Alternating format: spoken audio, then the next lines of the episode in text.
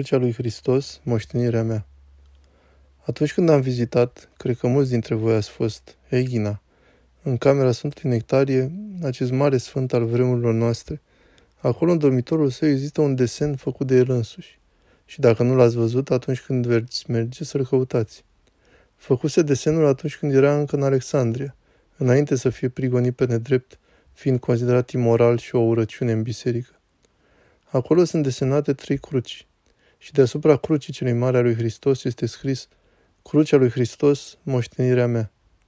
Și se pare că exact această cruce a lui Hristos, moștenirea lui, a fost cea care a pecetuit toată viața.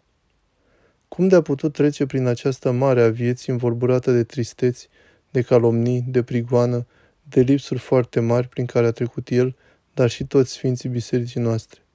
pentru că el a înțeles ce înseamnă cu adevărat să trăiască cineva în Hristos, ce înseamnă trăirea în Hristos și ce înseamnă gândirea lumească. Gândirea lumească nu înseamnă doar să ieșim în oraș și să ne distrăm. Cugetul lumesc înseamnă și să credem că în biserică toate ne vor merge bine, că viața noastră va fi fericită și că nu trebuie să ne găsească niciun rău.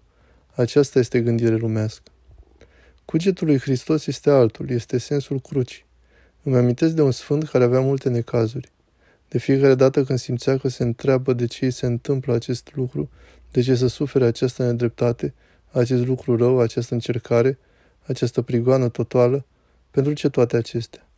Și bolile înfricoșătoare, una după alta, și nenumăratele încercări, și spunea, de fiecare dată când îmi ridic privirea să mă rog lui Hristos, îl văd pe cruce și nu pot să-i spun nimic. De aceea și biserica înfățișează înaintea tuturor deasupra catapetezmei pe Hristos. Și ce scrie acolo în iconografia ortodoxă? Împăratul Slavei.